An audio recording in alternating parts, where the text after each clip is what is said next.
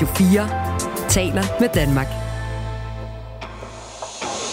Velkommen til Monarkiet. Din vært er Tue Vinter.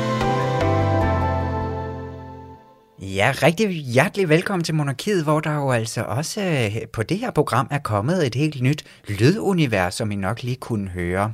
Men indholdet, det er som vi kender det, og det er jo det kongelige stof, vi tager os af i den næste time her på Radio 4. Og det er lidt ældre kongelig historie i dag, fordi at vi har jo sat os for her på programmet at prøve at komme med lidt gode kongelige julegaveanbefalinger. Og for nyligt, der udkom der så den første sådan samlede biografi om Valdemar den Store. Det er historiker og forfatter Lars Kær, der har skrevet den, og han tegner altså sådan et lidt mere nuanceret, lidt mere voldsomt billede af den her ellers sådan heroiske og stolte konge, som vi traditionelt har opfattet Valdemar den Store som. Lars Kær, han kommer altså og uddyber det lidt senere. Men vi skal også rundt om en anden lille sag. Måske at det også en kongelig julegaveanbefaling, men ikke desto mindre, så skal det altså handle om øh, hunde i dag simpelthen også. Og hvis du skal have den mest kongelige danske hunderace, så er det altså en broholmer, du skal have fat på. Torben Elmedal, han er broholmer ekspert, han er foredragsholder og historiefortæller, og han kommer så og, øh, og, og fortæller lidt om det her nære bånd, der gennem historien har været mellem kongemagt, fyrstemagt og så den her øh, store, gigantiske hund. Men øh, vi lægger ud i nutiden med lidt mere aktuelle kongehus historier. Velkommen til Monarkiet. Mit navn er Tue Vinter. Du lytter til Radio 4. Ja, nu skal vi jo vende os til et helt nyt... Øh, jo, ja, nu skal vi snakke Julie Lennart Højmark, ikke? Med de her nye skiller, vi har fået lagt ind. Jeg synes, de er flotte. Ja, bestemt. Ja, Men man skal, lige, man jeg skal være lidt på, på dupperne. De er ikke så lange som nogle af dem, vi øh, har opereret med tidligere, hvor man lige har tid til at få, få åbnet en mikrofon og tage en mundfuld vand.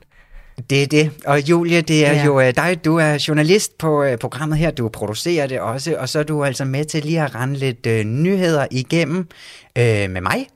Ja. Og øh, derfor så har du fået tændt for din mikrofon også, og jeg synes, at vi skal starte med øh, Jobnyt simpelthen. Ikke? Der kom jo. Jo. jo Jobnyt fra øh, Joachims front i den her forgangne uge. Joachim, han har... Øh, han skal til USA, og det skal stadig dreje sig om forsvaret og militær og så videre, men nu skal de simpelthen flytte øhm, til Washington, hvor at han altså skal indgå i et eller andet militært, industrielt derover, Ja. så vidt vi ved. Ikke? Og nemlig så vidt vi ved, fordi vi må skynde os at sige, til, Mhm. at det ikke er noget, kongehuset har været ude og bekræfte. Øh, De har heller ikke afkræftet det, men øh, kongehuset har ikke på den måde øh, er ikke kommet med en officiel udmelding om, hvad der skal ske med prins Joachim og prinsesse Marie i det nye år. Det er simpelthen øh, på BT, at de erfarer, som det hedder, når mm. tilpas mange kilder bekræfter en historie. Øh, Ja, at man, uafhængigt af man godt hinanden, tør- tror jeg også, de skriver. Ikke? Ja, Så så, ja. præcis. Så vi må formode, at øh, de har så godt styr på det derovre, at de tør skrive, at øh, det er sådan, det forholder sig. Ja, og det er jo ikke så lang tid siden, vi snakkede om det her sådan ret, øh, ja, jeg kalder det lunefulde interview, som øh, prins Joachim han gav til Billedbladet, hvor han jo altså kunne fortælle, at han havde de her planer, og øh, det bare lige var sådan nogle, de sidste brækker, de sidste opkald, der bare lige sådan skulle, øh, skulle falde på plads. Og det er der jo så noget, der tyder lidt på nu. Men og mm. hvis vi går med på det her med, at det bliver altså USA, der bliver den nye hjemmebane for, for den her gren af familien her, så bliver det jo for det første spændende at se, hvad øh, prinsesse Marie hun kommer til at øh, og sådan, øh, få at rive i derovre, og selvfølgelig så også, nu hvor de flytter endnu længere væk, om vi så kommer til at se ja, endnu mindre til dem, end, øh, end vi har Ja. gjort, øh, mens de har været i Frankrig. Noget, som de blev øh, sådan lidt kritiseret af, for især i starten, øh, at øh, hvad sådan skulle det være, nu hvor de fik alle de apanagepenge, og så skulle de ikke engang være herhjemme. Hvad var det nu? Kunne det forenes, ikke? Ja, Jamen, præcis. Og jeg tror i hvert fald, det er især apanagesnakken, jeg øh, glæder mig til, at, øh, at der skal tages hul på. Øh, fordi jeg kunne godt forestille mig, at den kan blive endnu vildere, end det vi oplevede, da Joachim han fik det her øh, job som forsvarsattaché i, øh, i Frankrig. Fordi der er jo et eller andet med, at øh, både geografisk, men måske også især mentalt, så er Frankrig heller ikke længere væk, trods alt, og slet ikke for en, en prins med en øh, fransk kone og en fransk far. Så Nej, der kunne man præcis. måske lige sige, Nå, men fair nok, øh, I er jo stadigvæk øh, i baghaven i et eller andet omfang, men nu skal han altså til synlædende, hvis den her historie øh, øh, er i overensstemmelse med, hvad der kommer til at ske, så skal de jo helt til USA, hvor, øh, hvor prins Joachim højst sandsynligt skal have et job ved militæret. Og spørgsmålet er nemlig, ja, om det alligevel lige er så langt væk, at de kommer til at leve et meget mere uafhængigt liv af deres kongelige titler, fordi de jo i sagens natur ikke hele tiden kan hoppe på en flyver hjem og, og, og deltage som protektor for, øh, for en masse arrangementer. Det vil i hvert fald også se dårligt ud på klimaregnskabet. Ja, lige så, præcis. Ja, så jeg, jeg tror, jeg tænker, at, øh, at det kan godt blive rigtig interessant, at nu har vi ligesom en gang haft den her snak om, når man hvis han ikke i hvert fald i størstedelen af tiden skal være prins, være repræsentant for kongehuset, men skal arbejde inden for forsvaret, militæret i et eller andet omfang, må så ikke det er smartere, at de finder en mere permanent løsning, hvor han får en eller anden form for ja, løn i, fra den arbejdsplads, han nu engang befinder sig på, end at han holder fast i den her apanage, hvis, han, hvis ham og familien bliver mere og mere afskåret fra kongehuset. Jo, altså det vil jeg jo give dig meget ret i, og især som du også lige siger, som jeg synes, der er sådan ret et, et, et, et keyword i det her, øh, i, ja, i det, altså det her med, hvis, hvis for eksempel vi ser prinsesse Marie rejse frem og tilbage fra USA, der er jo altså på nogle måder, i hvert fald også sådan rent... Øh, Ja, i hvert fald sådan et billede af, at det er jo en meget længere tur, end det er for Frankrig, og på den måde, yeah. altså vil der være et eller andet sådan lidt bøvlet i, hvis hun skulle ind og lige snakke til, med til en frokost i AIDS-fondet, og så videre ud i en kirke, og noget med madspil, og så hjem øh, en dag efter, eller whatever det nu kan være, ikke? Øhm, så det bliver i hvert fald spændende at se, hvordan at man får, kommer til sådan at, øhm, om, at balancere øh, det her rejsenået på, på den her øh, front, synes jeg.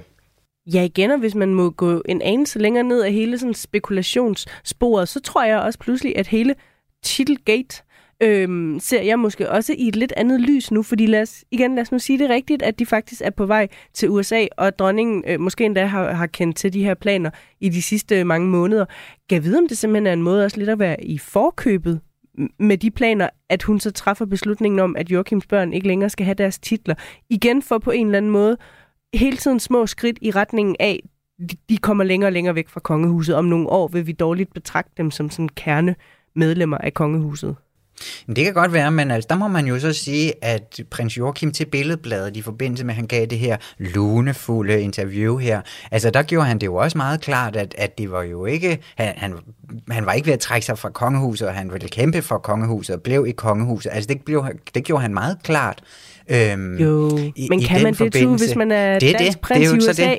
Ja, det er det. Hvad ja. skal vi med en prins derovre, ikke? Øhm, ja, lidt langt væk i hvert fald. Og det er rigtigt nok, at hvis der er, at Ja, jeg ved ikke, hvorfor man skulle slanke hans børn, eller hvad man siger, hvorfor man skulle, hvorfor man skulle tage hans titler, eller deres titler, øhm, fordi at vi får en mere fraværende øh, prins Joachim. Øh, måske, altså vi ved det jo ikke som, som sådan. Nej, endnu. Men igen, lad os sige, at vi får en meget, meget fraværende prins Joachim og prinsesse Marie. Vil det så ikke virke overflødigt, at deres børn tuller rundt i Danmark med deres titler? Øh, så kunne de jo repræsentere lidt herhjemme, ikke? Kunne de ikke gøre det? Ja. Så bliver I hyret ind sådan på timebasis. Nå, så tager du den her frokost. Ja, freelance-taksten er jo heller ikke altid den værste. Nej, det er jo det. Det kan være, der Nej. er gode penge hente der. Det vil, uh... Men det er jo så ikke sådan, det bliver, kan man sige. Så kommer de i hvert fald kun som deres excellencer. Ja. Og det, det skal jeg ikke have inden for i min organisation. Det kan jeg godt sige Du skal bede om en prins. Jeg skal bede om en, om en prins, ja, det kan jeg godt ja. love dig. Ej, en jeg tror, der er meget mere der er rigtig mange spændende aspekter af hele den her sag, så jeg håber virkelig, at der snart kommer en afklaring på, om den er god nok, at de er på vej til USA, fordi det er, det er nogle gode diskussioner, vi så kan have omkring øh, Joachims rolle i kongehuset. Ja, og om ikke andet, så er det jo i hvert fald først til september næste år, så der er også lidt tid endnu, hvor, at vi, ja. hvor de stadig er i Frankrig, og, altså, og ja, der hans kontrakt udløber, ikke? Jo. Yes. Julie, øh, lad os også lige tage et smut over til London og til... Øh, til prinsesse, nej det er hun jo ikke, hun er dronning Camilla for Søren, der hun ja. har aldrig været prinsesse.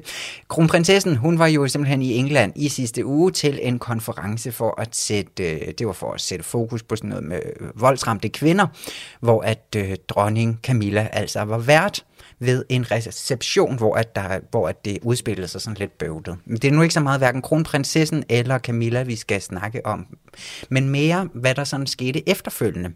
Fordi at der har en af deltagerne været på Twitter og deler så en samtale, hun har haft med en hofdame, Lady Susan Hussey hedder hun. Øhm, og den betegner hun altså som øh, krænkende og som direkte sådan racistisk. Mm. Og, og grunden til det, det er, at den her hofdame, hun bliver simpelthen ved med at vil have at vide, hvor at øh, personen her, der hedder øh, Ngozi Fulani, hvor hun i virkeligheden kommer fra. Altså, hvor kommer du Ja. i virkeligheden fra, ikke? Og øh, hende her, Fulani, hun er administrerende direktør for organisationen, der hedder Sister Space, og er altså mørk i huden. Øhm, og hun bliver så ved med at svare, at øh, jamen, hun er altså britisk, hun er født her, hun er opvokset her, hendes forældre har været her øh, længe, og bla bla bla. Hende her, øh, Lady Hussey her, hun bliver bare på, ved med på nye måder at spørge ind til. sådan- Lady Bossy. Ja, det lyder sådan i hvert fald, ikke? Ja. Altså, sådan, jamen, hvor kommer dit folk fra, og hvornår kom I hertil? Ja. Sådan ægte, altså det her, hvor at det, hun vil ikke tro, at der findes en, øh, en person med mørk hud, som, øh, som simpelthen Ej. er, er direkte britisk. Ikke? Det, giver, det er jo super underligt. At man skulle tro, at sådan en erfaren hofdame havde bedre øh, smalltalk-evner end det der, altså. At, det skulle man virkelig. Og øh, det ja. Har jo så simpelthen også resulteret i, at hende her Lady Hussey her, hun øh, nu har trukket sig fra sin plads efter simpelthen mere end 60 år ved hoffet som hofdame for både dronning Elisabeth og så altså kong Charles her, ikke? Mm. Øh, og derudover så har... Øh, har Buckingham så måtte øh, sende en officiel meddelelse ud om, at der jo selvfølgelig er begået en kæmpe stor beklagelig fejl, og de nu har sendt alle deres retningslinjer ud til alle de ansatte om, hvordan at man behandler sådan øh, diversitetspolitik og inklusion, og hvad, hvad der altså jo selvfølgelig altid skal, skal overholdes, når, øh, ja, i alle henseender, ja. men så sandelig også inden for det britiske kongehus. Ikke? Jo. Men det, der bare er så, ja, ikke, bestemt ikke sjovt, men sådan øh, vildt, det er, hvis man går ind, fordi at hende her Fulani, hun har lagt sådan, hun har refereret samtalen i, i skriv, og det, altså, det lyder lidt som en sketch fra Ja. 90'erne eller 80'erne. Altså, det er virkelig sådan en, der bliver ved med at bore efter, at hun vil have, at hun skal sige, at hun kommer fra et stammesamfund i Afrika. Det er virkelig mærkeligt. Ja. Øhm, ja. Men så meget desto mere, altså, kunne man jo måske godt forestille sig, at der går... Øh, nu skal, jeg sidder her og leder efter ordene. Nogle øh, ansatte af lidt ældre dage rundt inde på det slot, som måske har godt af lige at blive mindet om. Nu er vi simpelthen nået til 2022. Der er endda kommet en ny person ved roret. Det er en kong Charles, som har et helt andet syn på det her. Vi er nødt til også lige at modernisere hele vejen rundt i resten af The Firm. Øh, ja jeg har også set flere britiske medier øh, omtale det som, at hvis det her sket under øh, Queen Elizabeth, så, var det, øh, så havde hun nok håndteret det på en helt anden måde og været mere forstående, eller nok slet ikke kunne se, at der var noget problem. Havde nok i hvert fald ikke øh, valgt at afskede hende her, Lady Hussey. Officielt har hun vist også selv sagt op. Ja, det er det, historien lyder på ja. i hvert fald. Ikke? jeg synes i hvert fald, vi må bare konstatere, at det er øhm, nok rigtig smart af kong Charles, øhm, og sikkert øh, stærkt flankeret prins William, at signalere, det her har vi simpelthen nul tolerance over for, at der kommer sådan nogle, øhm, ja, hvad hedder sådan noget, beskyldninger om racisme og des lige, og det er de jo nok også især i lyset af, at lige om lidt, så kommer øh, deres yndlingsfjender, mm. Meghan og Harry, til at lave en frygtelig masse ravage igen. Ja, og det er jo altså noget, altså jeg ved, det er jo selvfølgelig svært sådan at gøre øhm, øh, skandaler op, men jeg vil sige, altså hvis der er noget, som det der kongehus, det jo virkelig skal undgå, så er det for noget som helst med racisme at gøre, ikke? Fordi Jo. på grund af deres sådan multikulturelle samfund, bare i England og, og i Storbritannien, men jo også på grund af, at de er jo statsoverhoved, eller kong Charles er statsoverhoved for en masse lande, og Commonwealth og alt det her, ikke? Det er, altså give dem en sexskandale, det tror jeg bedre, de kan overleve i forhold Ja. til en eller anden sådan dybtegående racistisk skandale. Ja, hvad laver Andrew for tiden? Kan de ikke Ja. sparke ham lidt frem? ja, vi har sådan fjern fokus, Andrew. Ud Ja. af fjern fokus. Kom, Ej, Andrew. Lidt frem i men- lyset med dig. Ej, det må vi, det, det håber vi selvfølgelig ikke på. Øhm, men som du siger, deres yeah. yngl, yndlingsfjender og øh, tætte Frenemies. familiemedlemmer, Harry og Meghan, ikke? de står jo Ja. over for simpelthen at udgive en bombe mere, om man vil. Jamen, er du sindssyg, hvor er der dog lagt op til øh, drama og endnu flere afsløringer og sårede følelser og tårer og lidelse, og jeg ved snart ikke, hvor jeg skal begynde. Og, og det gode er jo, at det jo faktisk allerede er i morgen den 8. december, at, øh, at Netflix har sender første del af den her længe ventede dokumentar. Ja. Ikke bare om, men simpelthen med Harry og Meghan, som altså er hovedpersonerne i det, de jo har virkelig lykkedes med at brande som deres fortælling om, what went wrong, og altså alt den uretfærdighed, der er sket mod dem, og, og jeg ved snart ikke alt hvad. Altså, øh, Tue, hvad, hvad tænkte du, da du havde set traileren? Jeg tænkte tusindvis af ting. Jeg tænkte også tusindvis af ting. Det første, jeg tænkte, det var sådan, åh oh, nej, nu Ja. igen? Skal vi igennem Ja. den mølle igen? Og, Præcis. og jeg ved ikke, jeg, jeg har virkelig svært ved at forstå, hvad formålet med det her er. Hvad er det, hvad er det de vil? Hvad vil I? Ja. Hvad, hvad Altså, vil I måske- sige nu?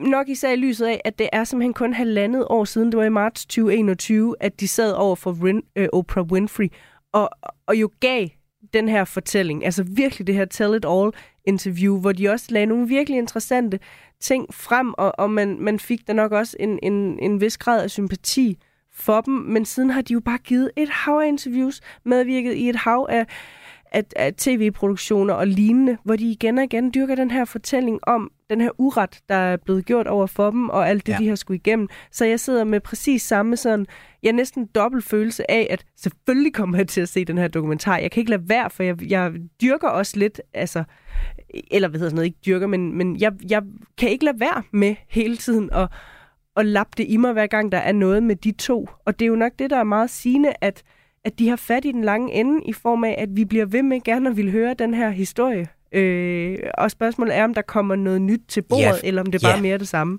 Det vil jeg godt lige nemlig have lov til at sætte en stor fed øh, knappenål i det der, ikke? Fordi jo. Hvis der ikke kommer noget nyt, især den måde, som den både har fået allerede utrolig meget pressedækning, bare på grund af de her to trailer, der er kommet, ikke? Folk jo. Jo. læser alt muligt ud af det. Blum, bum, bum. Hvad sker der? Hvis der ikke kommer noget nyt, hvad, hvor, altså så tror jeg simpelthen, at det her øh, virker direkte modsatrettet fra, hvad Ja. deres intention er. Hvis de fortæller den samme historie igen, og hvis vi skal endnu længere ned i øhm, en eller anden form for, hvordan de mødtes også, og hvornår mærket i det begyndte, og, altså hvis den bare bliver sådan mere øh, navlepillende, så mm. kommer det til at virke omvendt det her, i hvert fald i Europa. Altså jeg tror ja. Ja. ikke på, at det her det er et projekt, der giver dem nogen som helst form for sympati, med mindre at de smider kæmpe bomber igen, ikke? Og det er jo selvfølgelig det, man sidder spændt og, og venter på. Men jeg vil bare sige, med det, de lægger op til i traileren med Harry, der siger ting som, at kvinder, der gifter sig ind i den her institution, han siger netop institutioner, ikke familie, Ja. ja.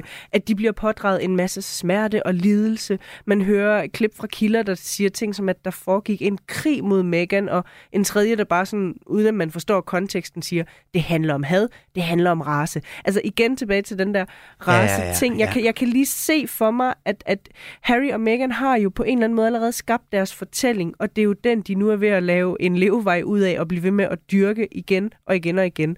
Øhm, Og det er jo selvfølgelig, altså, fald- man skal jo have, have, have smør på brødet, ikke? Og bum bum. Jo. Men Jo, og en bil i garagen og det hele. Altså, øhm, men, men det kan jo være, at vi tager fejl. Det kan jo også være, at det er Netflix, der har øh, skåret det så skarpt til, at det får os alle sammen til at sidde og tænke, det her bliver jeg i hvert fald nødt til at se.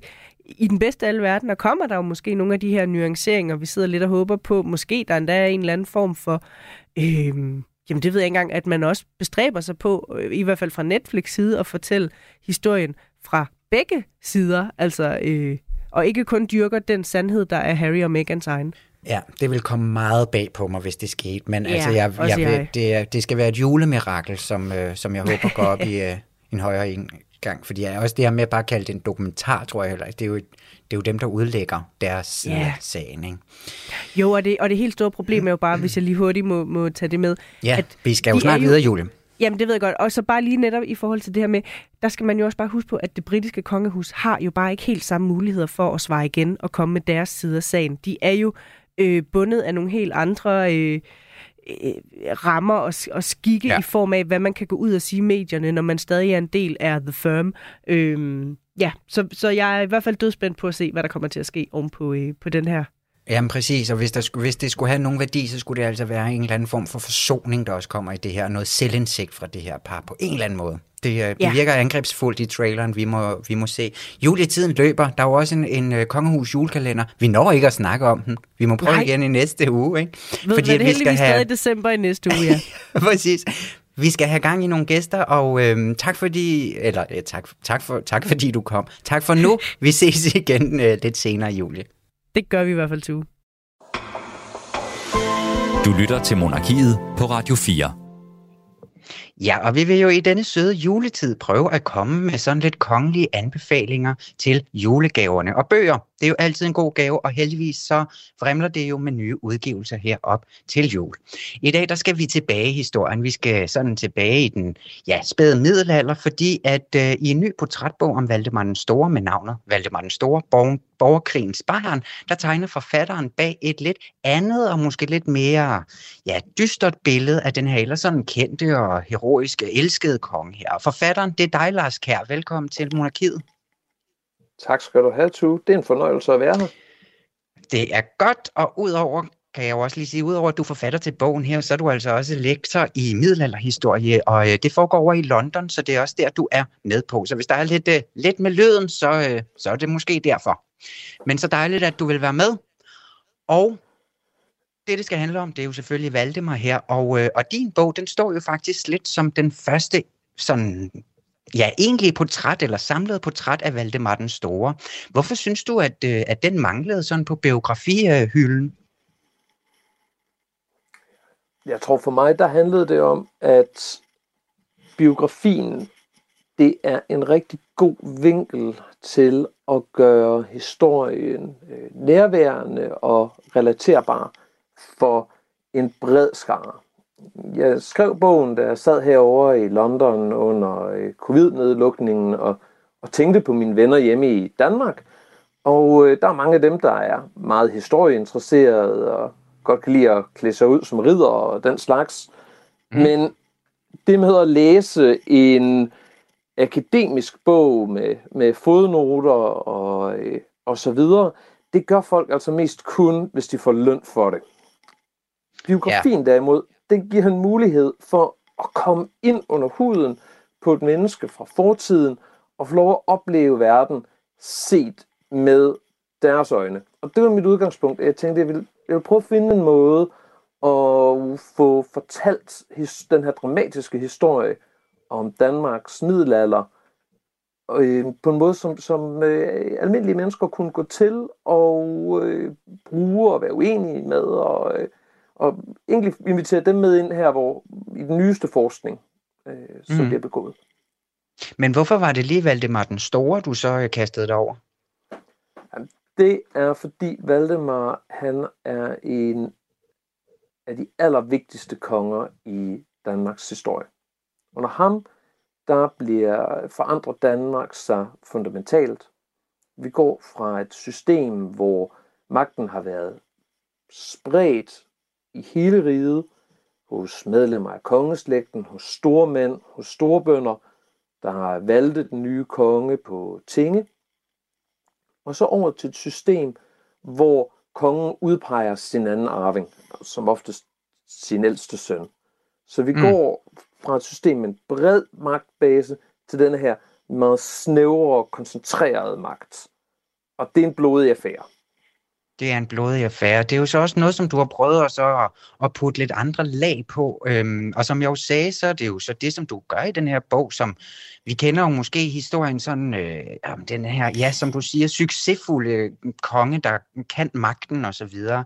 Men inden vi så lige kigger på, hvilke lag det er, du har kommet på fortællingen, kan du så ikke prøve at sætte lidt flere ord på, hvordan vi øh, sådan traditionelt har snakket om Valdemar, eller skrevet, fortalt om Valdemar den Store? Absolut. Valdemar, han er jo den store landsfader. Så øh, den store nationale fortælling om Valdemar, den handler om, at han i øh, skønt samarbejde med øh, barndomsvennen, fosterbroderen Absalon, der jo bliver ærkebiskop af Lund og grundlægger København osv., der bringer de orden i et kaotisk Danmark, gør Danmark stærkt, udvider grænserne, fører korstog mod hedningene. Så mm. de er blevet sådan et billede på, da Danmark i sin ungdom efter øh, sådan, vikingetiden var størst og mest heroisk. Så det er ligesom en, en, ja, det er en landsfader, som du siger her. Det er, det er en heltefigur, vi har med at gøre i historien, i Danmarks fortælling. Absolut. Og hvad var din egen opfattelse? Nu satte du jo også sådan selv lidt, øh, altså du fortalte jo det her med, at du var faldet over lidt andre ting, lidt nyere forskning og så videre omkring, øh, øh, at, at man måske kunne åbne den her fortælling lidt om bare en landsfader, som var, som var god og stærk og, og magtfuld. Hvad er det for noget materiale, som du har haft hænderne i, som gør, at du har kunnet åbne den her fortælling? Ja, på den ene side så handler det om, at middelalderhistorikere i stigende grad er begyndt at forholde sig kritisk til denne her øh, heroiske fortælling om den stærke kongemagt, den stærke statsmagts velsignelser. Så vi er begyndt mm. at læse kilderne lidt mere omhyggeligt, for at prøve at rekonstruere den verden, der lå før øh, folk som Valdemar kom ind og, og øh, smadrede og ombyggede det hele. Så for mig handlede det meget om at gå tilbage faktisk til berømte og velkendte kilder som Saxo, men så læs dem nærmere. Prøve i stedet for at, i stedet for at fokusere på den der store fortælling om, hvad der kommer efter, om øh, hvordan det store Danmark det opbygges, så læg mærke til der, hvor der er noget, nogle gråzoner, nogle mørke pletter, som Saxo indrømmer er der, men som han gerne vil have til at skøjte hurtigt henover. For eksempel de blodige opgør, Valdemar han har med sine slægtninge. Ja, hvad, hvad går det for eksempel ud på? Hvordan kan man sådan sætte et ekstra lag i fortællingen ved at fokusere på lige netop sådan, sådan en fortælling? Det handler om at, at forstå, hvad det er, som en kilde som Saxo, der bliver skrevet kort efter, at øh, Valdemar han er død. Det, eller det er kort efter, Valdemar er død, Saxo skriver sin Danmarks historie. Ja. Det handler om at, at tænke over, hvad det er, den kilde, den skal. Den her Danmarks historie, vil jeg hæve det, den er til for at argumentere imod de mange kritikere af Absalon og Valdemars øh, projekt, der er, der er i samtiden. Det er altså ikke bare en, en fejring af en succeshistorie, men et forsøg på at dæmme op for kritikken. Og derfor så skal man læse den meget omhyggeligt, især med et fokus på de her steder, hvor det hele strider lidt imod, hvor man kan mærke oppositionen. Så kan man så have det på den ene side. På den anden side, så handler det om at lytte til de folk, der er blevet skubbet lidt mere ud i Iran. Øh, kritikerne af Valdemar. Øh, nogle af dem nede i, i Nordtyskland, nogle af dem i England og Frankrig, hvor en række af hans øh, fjender er nødt til at gå i eksil. Og tage dem seriøst med det perspektiv, som de giver på manden. Og der er det mm. ret tydeligt, at han opfattes som en meget, meget brutal, en meget farlig øh, øh, konge. Ja, fordi at nu siger du det jo så selv. Nu kommer du ind på det, ikke? Det som, det jo egentlig, det, som der egentlig er et omdrejningspunkt i din bog her. Fordi at, hvad er det så for en ny fortælling, som du finder frem til gennem det her? Du siger brutal. Øh, den fortælling, som jeg, øh, som jeg, jeg giver i, i, i biografien her, den handler om at sætte Valdemar i, i hans egen tid. Så det er heller ikke sådan en fordømmelse på den måde, men det handler om at forstå, hvad er det Valdemar han er vokset op i. Valdemar han vokser op i øh, borgerkrigsperiode. Hans far bliver myrdet en uge før Valdemars fødsel, så fra sine allerførste år, der er han vidst, at det var en, en usikker tid. Det var øh, hans fars rivaler i den danske kongeslægt, som myrdede ham. Og derfor ja. ved Valdemar fra starten, at du kan sgu ikke stole på nogen. Hele vejen op gennem hans øh, opvækst, de første øh, 20 år, der er der borgerkrig både i øh, øh Kivriget, som han tilbringer sin første år i, i eksil, og så i Danmark, som han kommer hjem til som barn. Og den oplevelse, mener jeg er med til at forme Valdemar. Det giver ham et kynisk billede på samfundet, og gør det vanskeligt for ham at stole på sine slægtninge, stole på, at samfundets normer vil beskytte ham og hans egne børn. Og derfor er han så forhippet på at centralisere magten i hans og hans få nærmeste venners hænder, koste hvad det vil. Og det kommer til at koste rigtig meget. Men er det ikke også bare lidt et tegn på sådan øh, politisk tæft i en, i en måske en ret voldspræget tid, hvor der er sådan lidt brutalt og... Det er helt sikkert det, som øh, de fleste øh, historikere de har, har hævdet til. Man ved jo, har jo godt vidst, at Valdemar Han var, han var brutal, men har bare været ligeglad. Mm. Øh, mente, det var jo, det var jo som, så mange ting, som det var øh, nødvendigt at, øh, at, at komme igennem, for at øh, øh, øh, kunne øh, sikre magten omkring ham. Det vil jeg dog argumentere stærkt imod. Ja. Det går faktisk rigtig godt for øh, Valdemars, øh, Valdemars Danmark i de første år efter borgerkrigen, efter han har fået, øh, han, efter han har fået magten. Der er der rimelig meget styr på tingene, fordi han samarbejder i den periode. Han samarbejder med andre medlemmer af kongeslægten i Jylland og i Skåne. Og det er i den periode, der rigtig lægges fundamentet for det her store, stærke Danmark. Efter at Valdemar begynder at tage sin opgør, efter han begynder at knuse sine fædre, øh, knuse den gamle ærkebiskop og hans slægt, så kan vi se, at det hele begynder at falde fra hinanden. Jyderne begynder at gøre optøjer og protestere hver gang de bliver kaldt øh, i togt. Skåningen ender med at gøre oprør. Så Valdemars sidste år er faktisk ikke denne her heroiske sejrsperiode, som vi tit har talt om. Mm. Det er en periode, hvor vi kommer tættere og tættere på katastrofen. Og der er meget, der kunne tyde på, at Valdemar er ret heldig, at han dør lige, så, lige det i 1182, hvor han dør relativt ung. Øh, for, ja, ellers kunne det være en meget anden historie, vi havde om ham. Øh, for lige det år, der er der øh, fortsat optøjer i Skåne, fortsat borgerkrig i Skånelandene, og nu er jyderne også begyndt at true. De har endda gjort mytteri under det sidste hertogt. Så det hele er ved at ramle sammen om Valdemar, da han dør. Og så kommer hans søn, Knud den 6. ind, og tager en meget mere sådan fredsommelig, kompromissøgende linje. Mm. Og det er i virkeligheden mere på grund af sønnen, at vi får den her Valdemarens storhedstid. Den store og så begynder tid, ja. vi at opbygge det her som glansbillede af faren. Ja.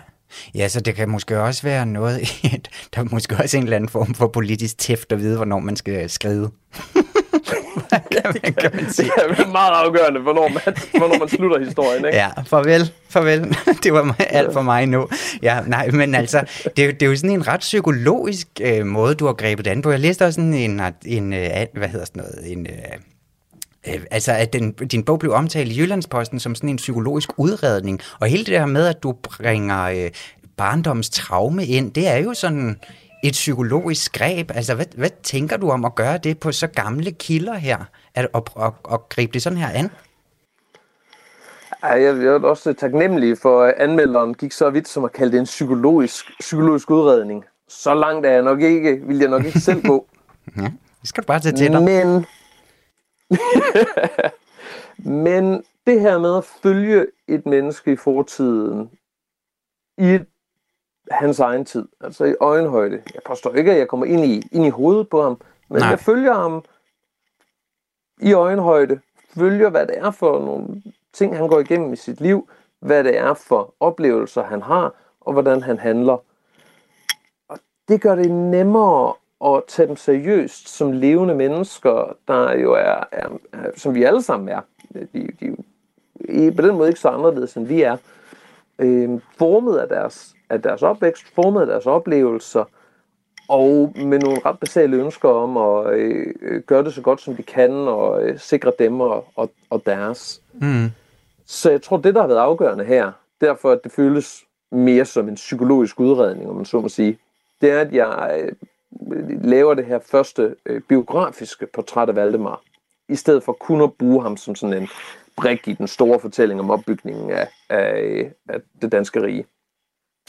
Ja, og hvad får, man, hvad får man så lagt til ja, nu siger jeg Danmarks historien som en stor ord. Altså, hvad får man lagt til ved at skabe sådan nogle portrætter frem for de her mere sådan øh, øh, klassiske fortællinger, vi kender fra, øh, fra folkeskolens historiebøger? Hvad, hvad giver det til Danmarks historien? Det, det giver Danmarks historien, det er, at vi bliver opmærksom på alle brudfladerne. Det er den der historie, vi får serveret i folkeskolen og på DR. Det er jo den her smukke historie om, hvordan et land bliver til et land, og et folk bliver til et folk. Og så er det mm. hele i virkeligheden så idyllisk. Alle dele af Danmark er altid øh, skæbne bestemt til at ende sammen som et stort rige. På Valdemars tid, der var det bare slet ikke tilfældet. Jyder og sjællændere og skåninge, de opfattede sig selv som selvstændige folk. Ja, de var alle sammen danskere, men de havde deres egne love, de valgte konge hver for sig, og de kunne godt splittes ad som, som rige. Så vi får denne her opmærksomhed på, at riget har altså rummet mange forskellige folk, mange forskellige vinkler på forskellige tidspunkter. Og så samtidig, så får vi også alle de her taberne med. Mm. Vi får dem med, der ikke bliver landsfædrene, men som altså også var levende mennesker med deres egne visioner for, hvordan riget skulle have været. Valdemars slægtninge, der bliver knust. De skånske oprørere, der prøvede at bygge et andet Danmark op, baseret på ting, tingets fællesskab i stedet for den stærke kongemagt. Vi får mulighed for at skrive dem ind i historien igen. Ja, og der vil jeg jo altså så sige, at vi, leder, vi lever jo også lidt i en brydningstid nu, ikke? og med sådan et øh, ja, lidt moderne, absolut. populært øh, udtryk. Ikke? Øhm, er den her bog, er det sådan, øh, øh, er Valdemar den Store blevet cancelled? eller hvad, med din nye bog her? Altså har vi simpelthen fået lagt øh, alt for mange grimme øh, historier til ham nu, eller hvad? Nej, det vil jeg absolut ikke mene, han er, han er blevet. Øh, det er snarere, at jeg har prøvet at gøre Valdemar til et rigtigt levende menneske, som vi kan øh, forholde os til, i stedet for, at han kun er en, øh, en, en sådan et, et glansbillede i en øh, stor fortælling om, øh, om landet. Så ja. det er snarere, jeg har prøvet at vække ham til live.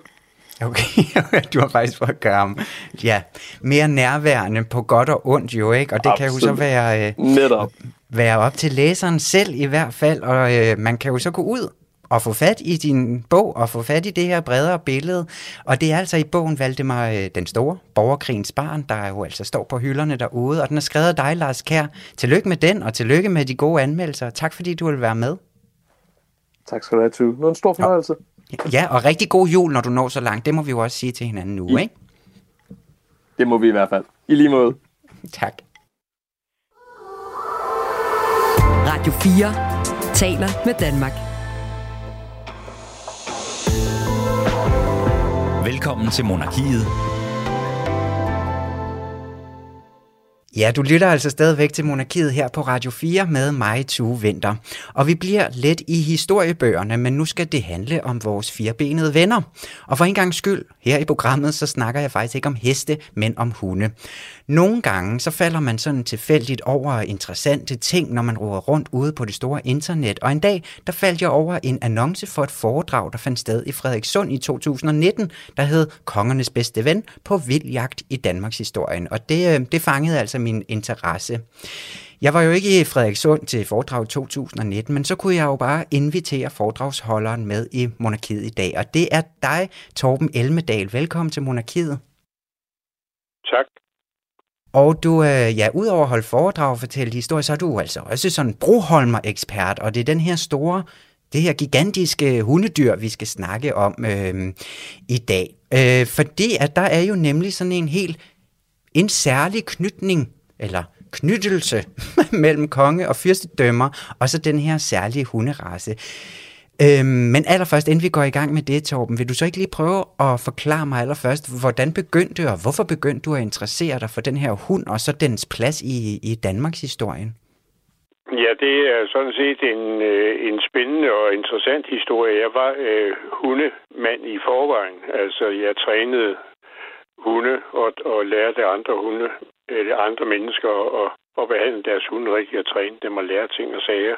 Ja. Og der så jeg så, eller jeg, det, det er som jeg sagt, det var min kone, Merete og jeg, der så en omtale i avisen om en dansk øh, hunderace, som måske var uddød, som skulle... Øh, og der havde man fra Dansk Kennelklubs side øh, inviterede interesserede, der havde hunde, der måske kunne være broholmere, som man kaldte den for, øh, til et møde på Roskilde Dyrskueplads. Og der tog vi altså op for at kigge på det.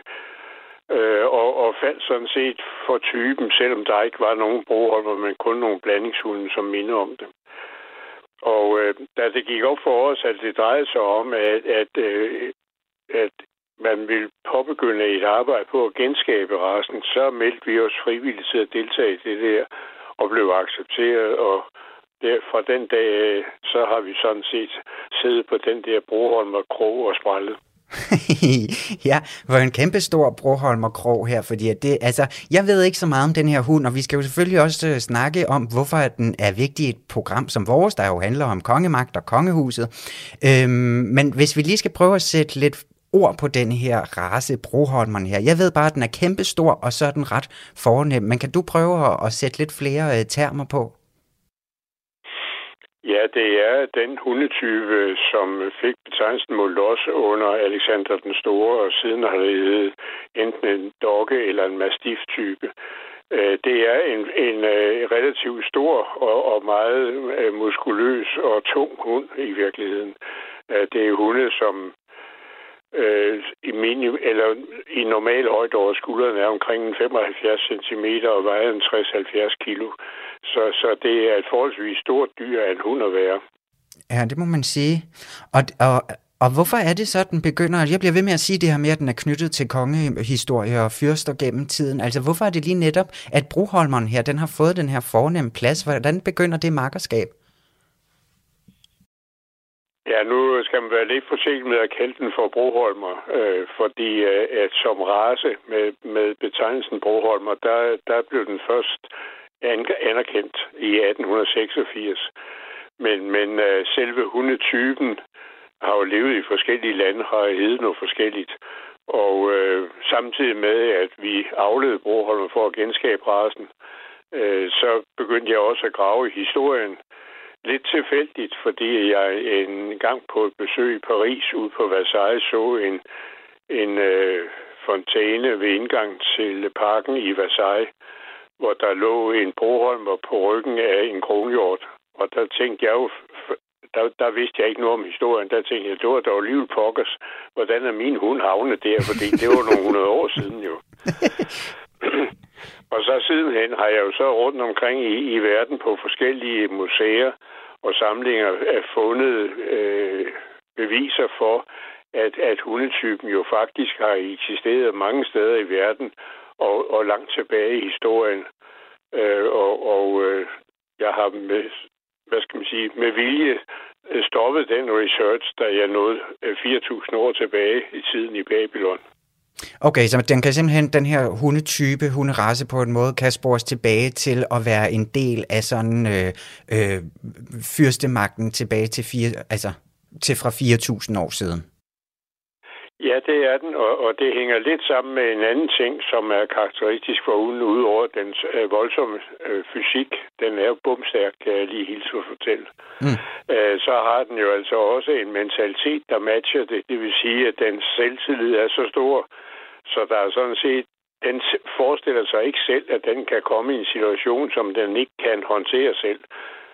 Øh, og, og det gik jo også op for mig, den historie her, at øh, den jo hele tiden har været brugt til øh, at jage det store vildt, som man kalder det for, altså de store dyr. Og øh, de store dyr har jo til alle tider været fyrsternes eneret. Øh, og øh, da, da det var den eneste hund, som kunne bruges til jagt på de store dyr, så blev det altså også fyrsternes hund. Øh, og, og det har også været sådan i alle de 4.000 år, at det, undtagen lige de sidste par hundrede år, øh, at det kun var fyrster, der måtte eje de hunde. Okay, så det, det var øh, ligesom og, og, og et derfor, privilegie der. Hvad skal sige? Hvad siger du? Ja, ja, altså det var ligesom deres privilegie at have de her store, øh, ja, gode jagtdyr. det var deres privilegium at have de der hunde, fordi at de havde eneret på jagten på de store dyr, som den hundetype kunne magte. Mm. Men udover at det så var et jagtdyr, ser, altså ses det så også som en form for statussymbol at have de her fornemme hunde? Altså kunne man bruge dem også som en, en ja, et, et tegn på, at man altså har den her magt? Jamen, det var helt afgjort. Det var en anden del af det, og det var også væsentligt, og det kan, kan jeg også senere hen komme ind på. når vi går igennem historieforløbet, at øh, de forskellige fyrster brugte dem netop til at demonstrere magt og styrke med. Og, og det er klart, at en, en øh, konge eller kejser, eller hvad han nu var, øh, farao, øh, kunne jo ikke selv magte en, en, øh, for eksempel en løve. Men så mm. udstyrer han sig jo bare med nogle hunde, som kunne magte det. Og på den måde, så var han jo pludselig blevet også besejret af, af, af dyrenes konge, for eksempel. Øh, og, og samtidig øh, over for befolkningerne kunne han, var det jo også et magtsymbol at have de der store hunde, specielt fordi øh, almuen til alle tider ikke har måttet have dem. Nej. Nej, så det har været deres plads. Hvordan har der været... Øhm, altså, nu, nu nævner du selv det her med, hvis vi lige skal prøve at dykke ned på nogle konkrete historier, øh, eller konkrete steder i historien, hvor har der så været et eller andet sådan bemærkelsesværdigt forhold, eller altså, hvor det virkelig bliver øh, segmenteret, det her forhold mellem øh, kongemagt og, øh, og, og jagtdyret, hunden her? Ja, altså, jeg, jeg ynder sådan set at, at starte øh, selve fortællingen med Babylon øh, for 4.000 år siden.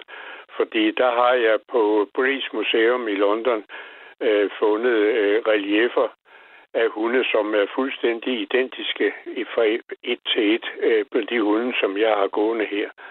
Øh, så på det tidspunkt har den jo været der. Og øh, på et andet museum, det er så i Berlin, der hedder Pergamon, øh, der, der viste det sig også, at den også havde en eller anden religiøs betydning, fordi der var den afbildet sammen med en gudinde, for eksempel. Øh, mm-hmm. men, men det, der er sådan set er, er det sjove, det er jo netop, at, at den op igennem civilisationen, og det er også en af grundene til, at jeg starter ved Babylon, fordi vores civilisation, som jo i virkeligheden er beskrevet i det gamle testamente med, med verdens skabelse, det foregik jo nok i virkeligheden i Babylon, hvor hunden var dengang. Den har jo fulgt vores civilisation op igennem Mellemøsten, op igennem Europa og, og til i dag. Og der har hunden altså været ledsager hos fyrsterne i hele det forløb. Så i virkeligheden er den en levende fortæller om vores civilisations udvikling det kan vi 4.000 år. Igennem 4.000 år. Vi har desværre ikke øh, tid nok til ligesom at, at, at lave den helt fine Nej, linje for 4.000 år. Men Nej. hvis vi så lige prøver at hoppe øh, frem og så kigger lidt her inden for vores eget lands grænser, fordi at for eksempel så kunne jeg forstå, at Frederik den 7. Han, øh, han, han havde et forhold til de her hunde på, på, på godt og ondt, ja, ja. ikke? Jo, Altså, der var nok ikke noget ondt på det på det tidspunkt, da Frederik 7. fik de her hunde. Der hed den ikke Broholm, der hed den den store danske hund. Mm. Fordi uh, den Broholm fik først navn i 1886, og Frederik den 7. døde jo i 1863. Så det var den store danske hund, men han havde den primært for selskabs skyld. Og hvad der måske er lidt komisk, men uh, på det tidspunkt var folk jo overtroiske. Og Frederik den 7 var også overtroisk, og han var helt sikker på, at der var noget, der hed spøgelser. Så han brugte øh, helt øh, sikkert, nej, han gjorde, øh, brugte, det dokumenterbart, øh, sine hunde til at, at rense sit sovegemak for spøgelser, inden han gik i seng. Han tog ganske simpelthen ikke gå i seng før Tyrk, som hans øh, bror øh, broholmer i gåseøjne, den store danske hund, hed alle sammen, uanset om det var nummer et eller nummer fem. Mm. Øhm, når den har været inde i soveværelset og sagde vov, og det gør de jo med, med en vis tyngde, sådan en stor hund, så tog han godt gå i seng. Men han så... brugte sig til jagt, fordi når han gik på jagt, så var det med en havlbøs, og så var det efter fasaner og harer og sådan noget. Ja, så altså, man han brugte dem så til at jage spøgelserne ud af sovegemakkerne. Det kan man jo ja, også... Ja, og så, så de... og som selskab i øvrigt. Ja, så de er ligesom også på et tidspunkt, så er de overgået til også at blive selskabshunde øh, i højere grad end arbejdshunde. Ja, ja. Altså, hvis vi lige her, fordi at tiden den løber simpelthen derud af, uh, Torben, lige her til, til slut, altså der er jo ikke nogen danske broholmer i den danske kongefamilie i dag. Øhm, altså, Nej. de er jo så gravhunde, så de er jo sådan set hundemennesker. Hvornår stopper den her tradition med broholmerne som kongens øh, øh, bedste ven? Ja, den sidste konge, øh, der har haft det her, det, er, det var Frederik den 7. der har været en, øh, en, øh, en greve af kongelig familie, der hed Gorm, der var oppe i Nordsjælland i 1900-tallet, øh, der havde Broholmer Ja. Og der hed de Broholmer. Og så hed de altså Broholmer. Og ved du hvad, jeg kan mærke på dig, øh, Torben Elmedal, at, at du simpelthen har en masse gode historier op i ærmet stadigvæk, men øh, du er stadigvæk ude og holde foredrag en gang imellem, så det kan være, at man kan, man kan, man kan fange dig rundt omkring og få, og få endnu flere historier om, om den her Broholmer. I hvert fald tusind tak, fordi at du vil være øh, med i dag her i Monarkiet og fortælle lidt om den her store hund. Jamen, I er velkommen. Radio 4 taler med Danmark. Så gælder det om at vise, hvor dygtige I kan blive.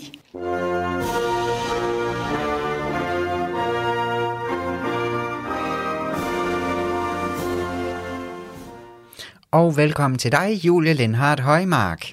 Mange tak, Tue Vinter. Er du klar til quiz? Jeg er så klar til quiz. Vi skal julekvizze lidt. Igen i Yay! dag. I sidste uge, der Ej. quizzede vi jo i den øh, britiske kongefamilies juletradition omkring at give hinanden de her sådan fjollede øh, spøg- og skæmgaver til hinanden. Ikke? Vi lærte blandt andet, at dronning Elisabeth et år fik et par badetøfler med hende selv på, og prins William, eller nej, den fik hun af prins William, og øh, Ja. et lille syngende hamster af hertuginde Meghan her, som vi snakkede om i starten også her. Som hun vidste, der var ret- ret begejstret for, ikke? Hun elskede det. Dronningen Ja. elskede det syngende hamster. Øhm, vi skal dykke længere ned i den her britiske pjattede kongelige tradition, fordi at, øh, jeg kunne mærke, at vi slet ikke var færdige. Så er du klar Hej på det? Jamen altså, jeg er så klar. Det er jo en dejlig følgetong, du har lavet her. Ja, og vi starter... Ja. Ja. Hvis jeg selv skal sige det, yes. Jamen. Nej, nu skal du høre her, Julie. Vi starter faktisk lidt et andet sted, fordi at øhm, det er jo første gang, at, øh, eller første jul, hvor kong Charles han skal være vært på Sandringham, hvor de altså Ja. fejrer jul hvert år. Han Og fortsætter nu, sin øhm, mors tradition der. Det gør han nemlig, og det er faktisk det, som det handler om her. Fordi at første spørgsmål, det lyder sådan her. Julen den bliver ifølge flere britiske medier ganske som den plejer. Der er dog en ændring, når det kommer til gæstelisten. Og hvad er det nye, nu hvor dronningen ikke længere er her? Eller i hvert fald første gang, vi ser det her. Ja. Er det A, at Prince Andrew ikke er inviteret? Er det B, at Prince Andrews ekskone Sarah Ferguson er inviteret for første gang siden deres skilsmisse i 1992? Eller er det, at dronning Camillas øh, fem børnebørn nu også bliver en del af julefesten? Jamen, det er jo øh, almindeligt kendt, at, at Charles også er en af dem, der øh, prøver at holde Prince Andrew ude af kongehuset, øh, i lyset af alle de skandaler, der har været, men lige frem og udelukke sin egen bror fra, fra jul på slottet. Monique, det, det er den gode, den gode af dem, at Camillas øh, børnebørn selvfølgelig også er velkomne nu, hvor hun er dronning og værtinde. Øh, Fergie, hun er tilbage til julefest Nå. på Sandringham simpelthen. Det er ingen af de to. nej. Nå, okay.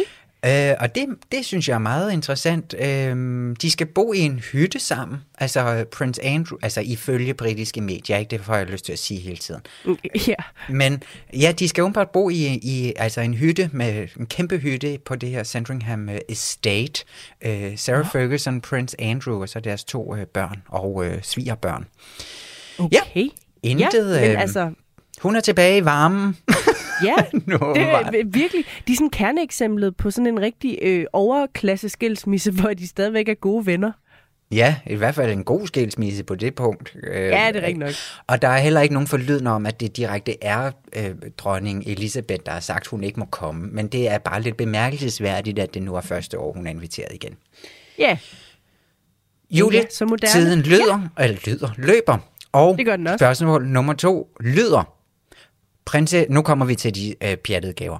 Prinsesse Diana, hun har jo altid været sådan lidt det sorte for, og altså øh, har trådt sig lidt ved siden af. Og det gjorde hun også første gang, hun altså skulle øh, med til jul i kongefamilien og skulle give gaver. Hvad kom hun efter sine til at gøre i den her for- forbindelse? Var det A, gav hun billeder af øh, Margaret Thatcher, der var premierminister her i 1981, hvor vi øh, er, øh, hvor hun simpelthen var portrætteret med en klovnenæse, hvilket ikke faldt i god jord i kongefamilien. Eller kom hun til at købe nogle meget, meget fine og dyre kashmir-sweatre til, øh, til dem alle sammen? Eller havde hun ikke købt nogen gaver, fordi hun ligesom bare havde regnet med, at hun var med i Charles' gaver? au, au, au, oh, den er jo rigtig farlig, den sidste, når man ikke lige får koordineret hjemmefra. Ja. Øh, jamen, det, der, der må jeg sige, jeg, mm, jeg synes, øh, Diana og Charles slår mig som nogen, der nok ikke lige har fået koordineret. Er det her fælles gaver, eller har vi hver vores med? Så jeg prøver at gå med den sidste. Hun gav dem nogle rigtig skønne gaver, og ikke bare alt muligt plastiklort, Nå. fordi hun kom nemlig og gav fine, dyre sweatre til dem alle sammen. Ej. Ja. Hun kom simpelthen med rigtig gode gaver, man godt kunne tænke sig. Ja, præcis. Efter sine. Efter sige. Men senere ja. så fattede hun det altså, og hun har et år givet uh, Sarah Ferguson en bademåtte med leopardprint. Sjovt. Ja. Ja. Skønt. Jeg må bare se, Ja, juletiden den løber simpelthen derud af, Ja. og vi nåede kun to spørgsmål i dag. Så må vi jo tage en tur mere i karusellen i, i næste uge. Og der er endnu mere monarkiet, og det er om en uge, minus en time, ikke? kl. 13.05 her på Radio 4. Nu kommer der nyheder. Mange tak for i dag.